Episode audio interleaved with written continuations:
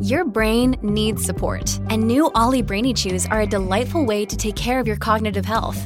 Made with scientifically backed ingredients like Thai ginger, L-theanine, and caffeine, Brainy Chews support healthy brain function and help you find your focus, stay chill, or get energized. Be kind to your mind and get these nootropic chews at olly.com. That's O L L Y.com. These statements have not been evaluated by the Food and Drug Administration. This product is not intended to diagnose, treat, cure, or prevent any disease.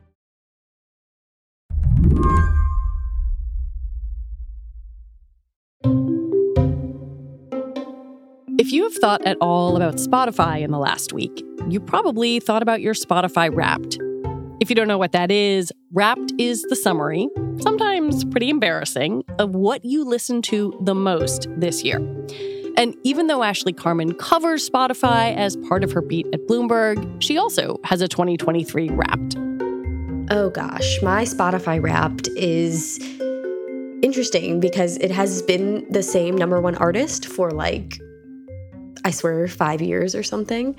It's Lana Del Rey, always.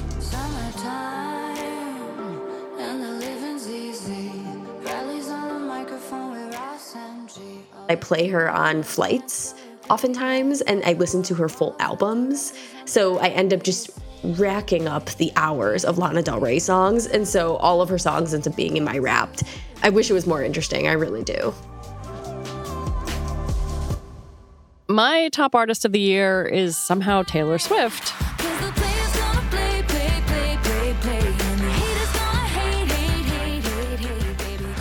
Despite the fact that I can probably name three of her songs, my preschooler loves to dance to shake it off, so Spotify thinks I'm a Swiftie. I think this is the way civilians think about Spotify if they think about Spotify, right? Like, oh, it's December. Let me talk about my Spotify wrapped. Is that how normal people think about it? Yeah, I think they think about Spotify as a place where they can access their favorite music. Maybe they know it as a podcast app. It's just it's a destination for them to listen to whatever they want. And Wrapped is that time of year where if you don't have Spotify, you probably have Spotify envy and wish you could share all of your listening habits from the past year. But it's definitely the moment when being a Spotify listener pays off, I guess. And if that's how the normals think about Spotify, how do you think about it?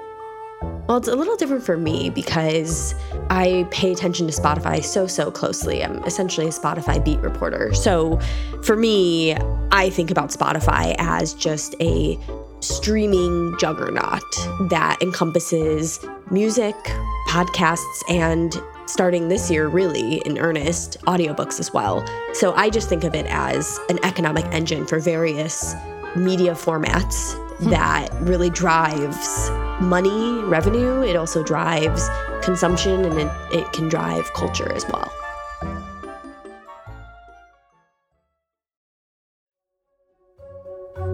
If Spotify was composing a song about the past few years, it would not be uptempo pop. It's gone through multi million dollar acquisitions, a series of controversies, and has struggled to make money. It turned a surprise profit in the third quarter of this year, but then, just this week, Spotify announced another round of layoffs, its third this year. 1,500 jobs will be axed. Then, just days after the layoff news, the company's CFO announced that he's leaving in March.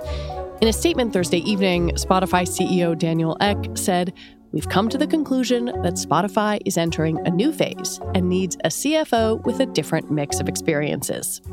And I don't necessarily know that that means this company is unhealthy. I think it just means that they are feeling that pressure to get to some really ambitious goals and profitability goals. And to do that, they're going to make some serious cuts. Today on the show, Ashley's Spotify wrapped on the company itself, its habits, its ambitions, its embarrassments, and how the next year is going to sound. I'm Lizzie O'Leary, and you're listening to What Next TBD, a show about technology, power, and how the future will be determined. Stick around.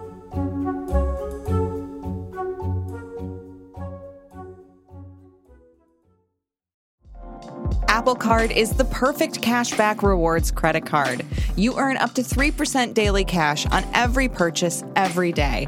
That's 3% on your favorite products at Apple, 2% on all other Apple Card with Apple Pay purchases, and 1% on anything you buy with your titanium Apple Card or virtual card number.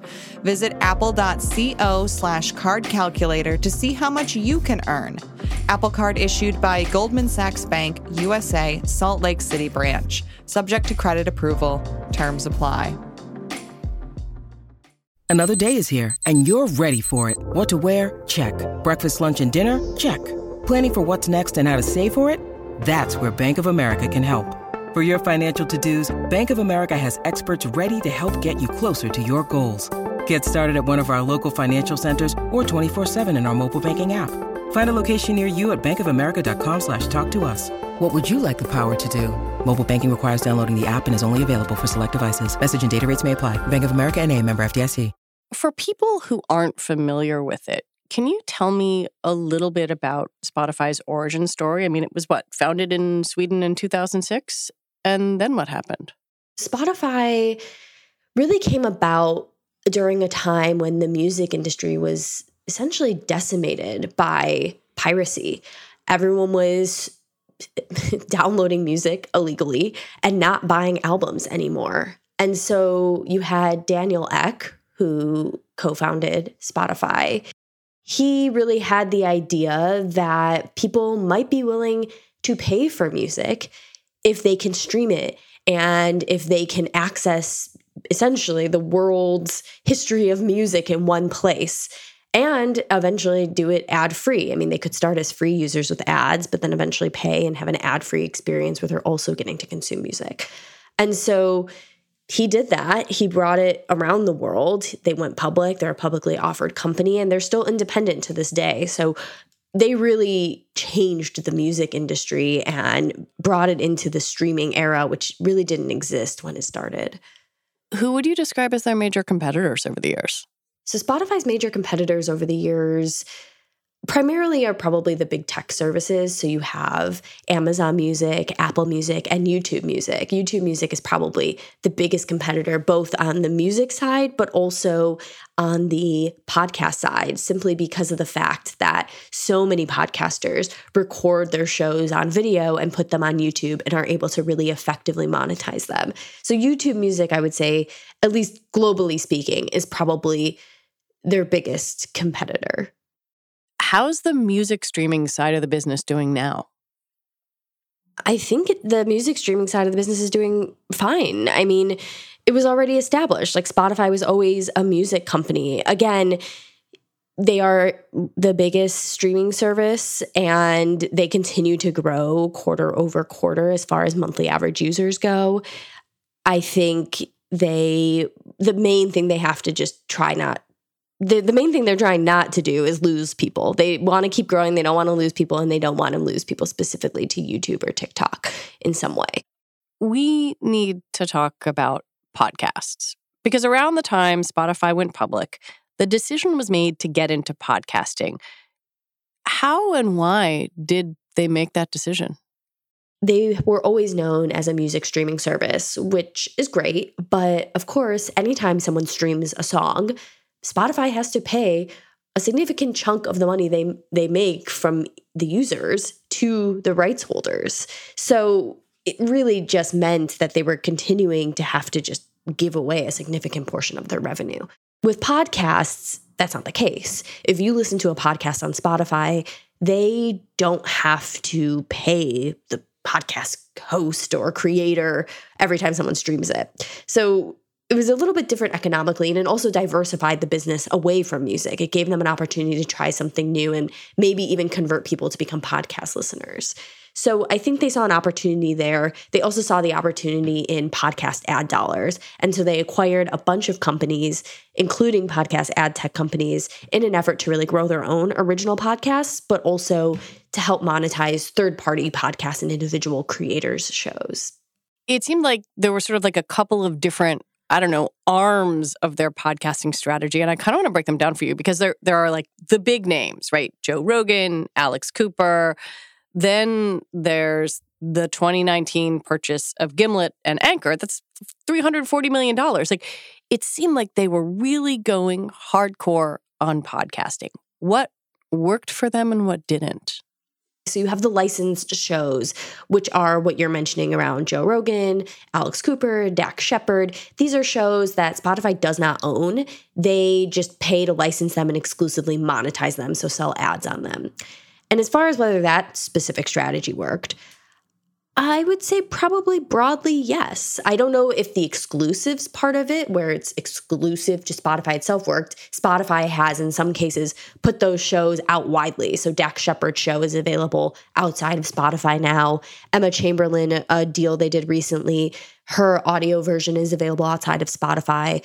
But the fact that they could use these shows to get their ad tech off the ground so that people were essentially, if they want to monetize on Joe Rogan, if they want to advertise on Joe Rogan, they have to pay Spotify. I think that part of it worked.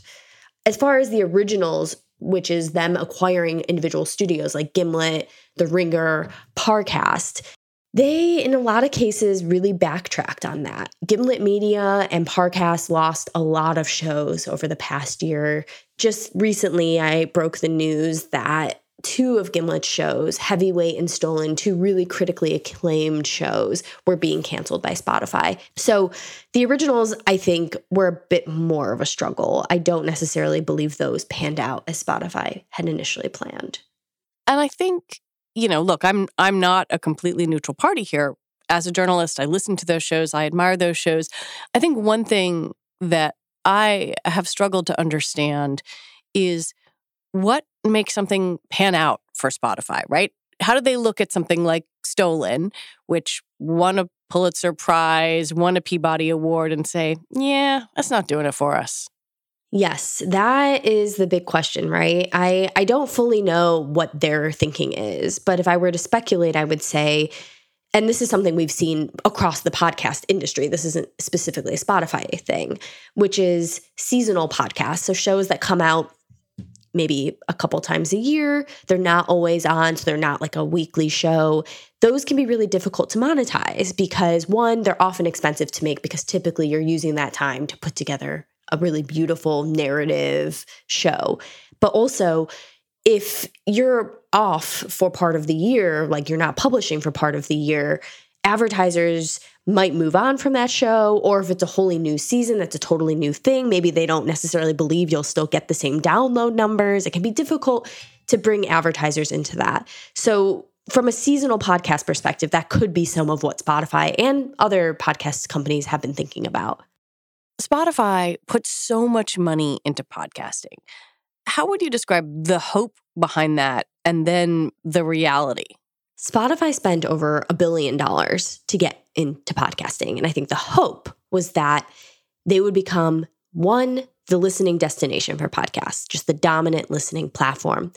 Two, that they would have their own originals business that would drive people to their platform and also potentially allow them to build up ad revenue around those shows. And and the interesting note, at least this was really interesting at the time that this happened, Spotify, when you're a premium subscriber, you don't hear ads on music, but when you listen to a podcast, you hear ads. So this was one way that hmm. Spotify was able to actually kind of double dip on revenue. You're a premium subscriber, so they're making money from you as a subscriber, but also if you listen to their podcasts, they're pocketing that revenue as well.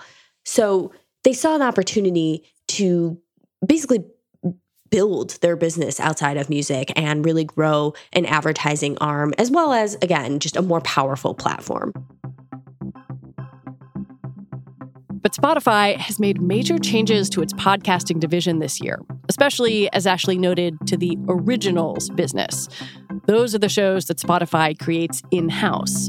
More than a dozen shows have been canceled, and that includes those award winning ones. Hundreds of people lost jobs. 600 people were let go across the company in January, 200 people in the podcasting shop in June. Then came this week's announcement another company wide layoff of 1,500 people. Plus, Spotify lost $462 million in the first nine months of the year, though it did make a surprise profit in the third quarter. It feels like the past year has been painful for Spotify Do you think that's an accurate description? I would say it's definitely been painful for folks who have been laid off or have watched their colleagues be laid off. Laid off. Over 2,000 people uh, lost their jobs at Spotify this past year. Were you expecting this latest round of layoffs? In hindsight, I understand that Spotify has ambitious goals around they need to be profitable, and, and this is again what their investors are demanding of them. And so to get there, you know, you can raise prices, which they have done. You can cut costs, which they have done, but perhaps now they had to do more so aggressively. So in hindsight, I guess I shouldn't be too surprised, but it was quite a lot right before the holidays and after already having made multiple cuts this year. When we come back, what kind of tunes does Spotify really want to play?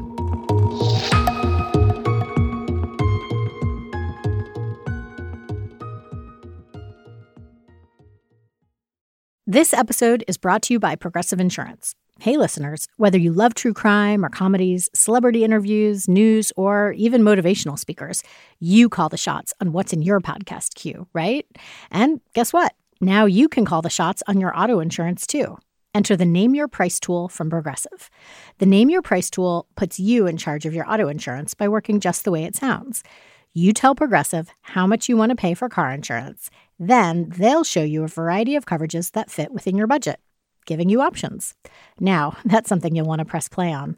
It's easy to start a quote, and you'll be able to choose the best option for you fast. It's just one of the many ways you can save with Progressive Insurance. Quote today at progressive.com to try the Name Your Price tool for yourself and join over 28 million drivers who trust Progressive. Progressive Casualty Insurance Company and Affiliates. Price and coverage match limited by state law. For the ones who work hard to ensure their crew can always go the extra mile, and the ones who get in early so everyone can go home on time, there's Grainger, offering professional grade supplies backed by product experts so you can quickly and easily find what you need. Plus, you can count on access to a committed team ready to go the extra mile for you. Call, clickgrainger.com, or just stop by. Grainger, for the ones who get it done.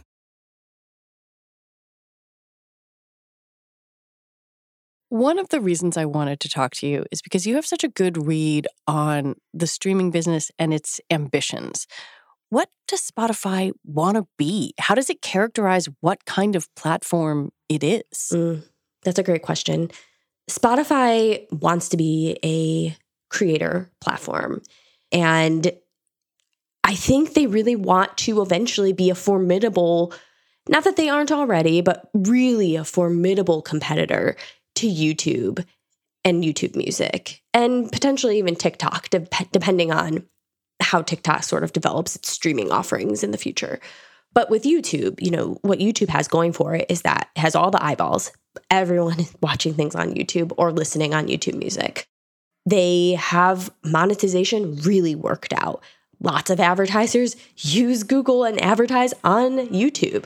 And creators can, it, it's a no brainer. If you're a creator, you're going to put your content on YouTube because you could so easily monetize it. I think Spotify wants that. Spotify wants people to put more of their content on the platform. They want to be able to very easily monetize it and therefore be able to take a cut of it, of course, a new revenue line. And they really want to be a place that people have to st- spend time and ideally subscribe to be in there. So when I hear you talking, I mean, this is about they want to not have YouTubers, but like Spotifyers or some type of better sounding noun than that be a place that is a destination.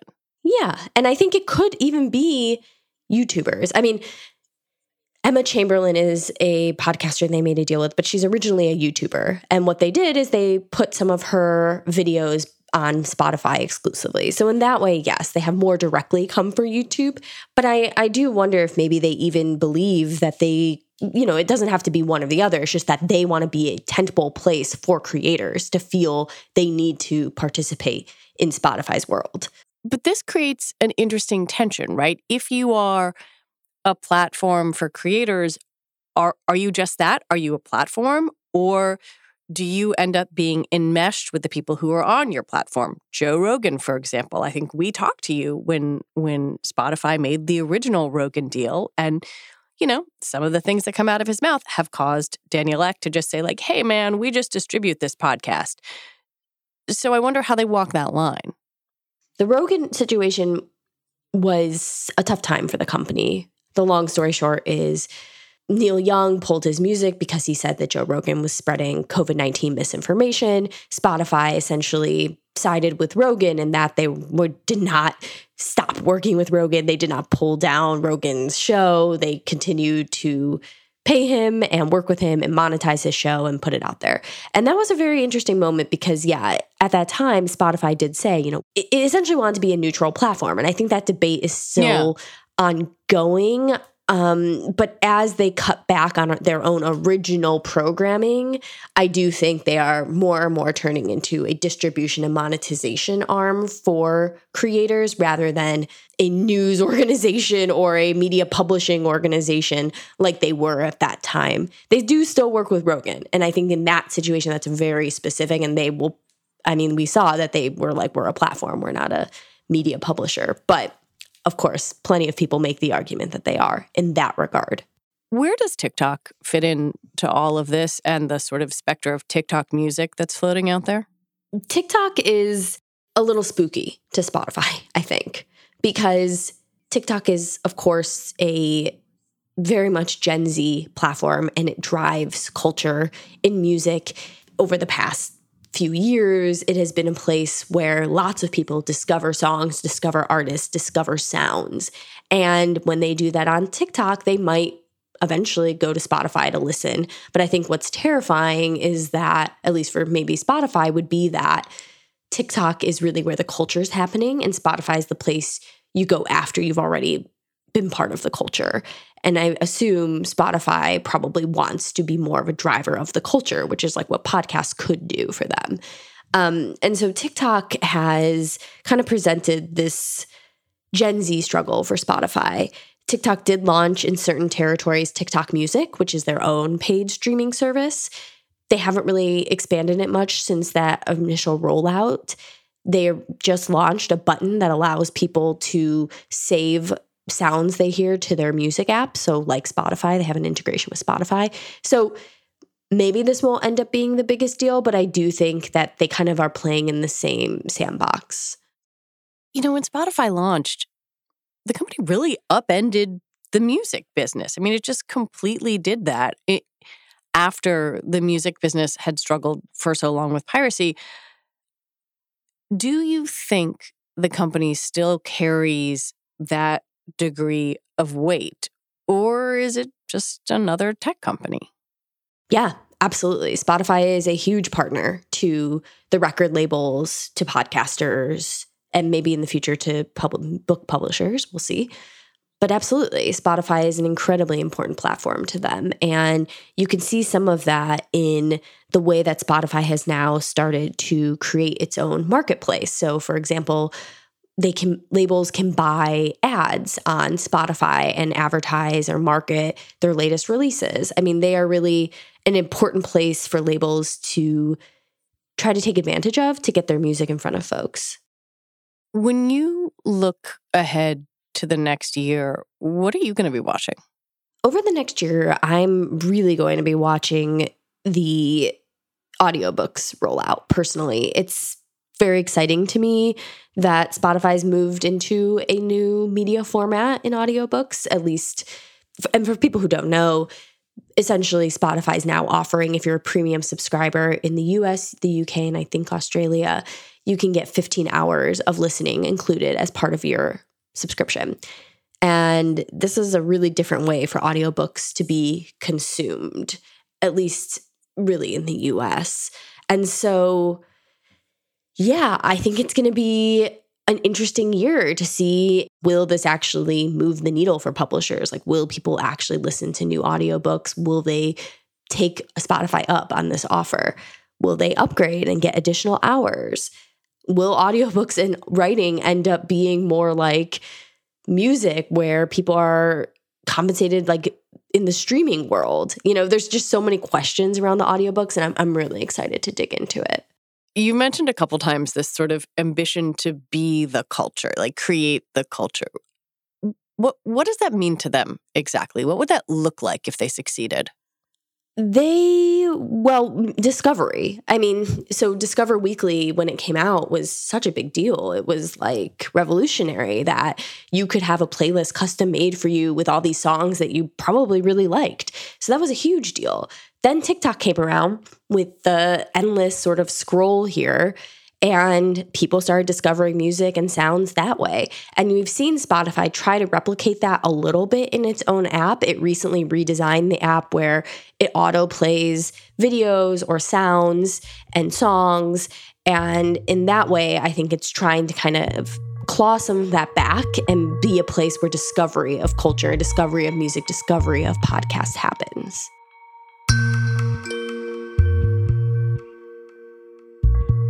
Ashley Carman, thank you so much for coming on. Yeah, thanks for having me.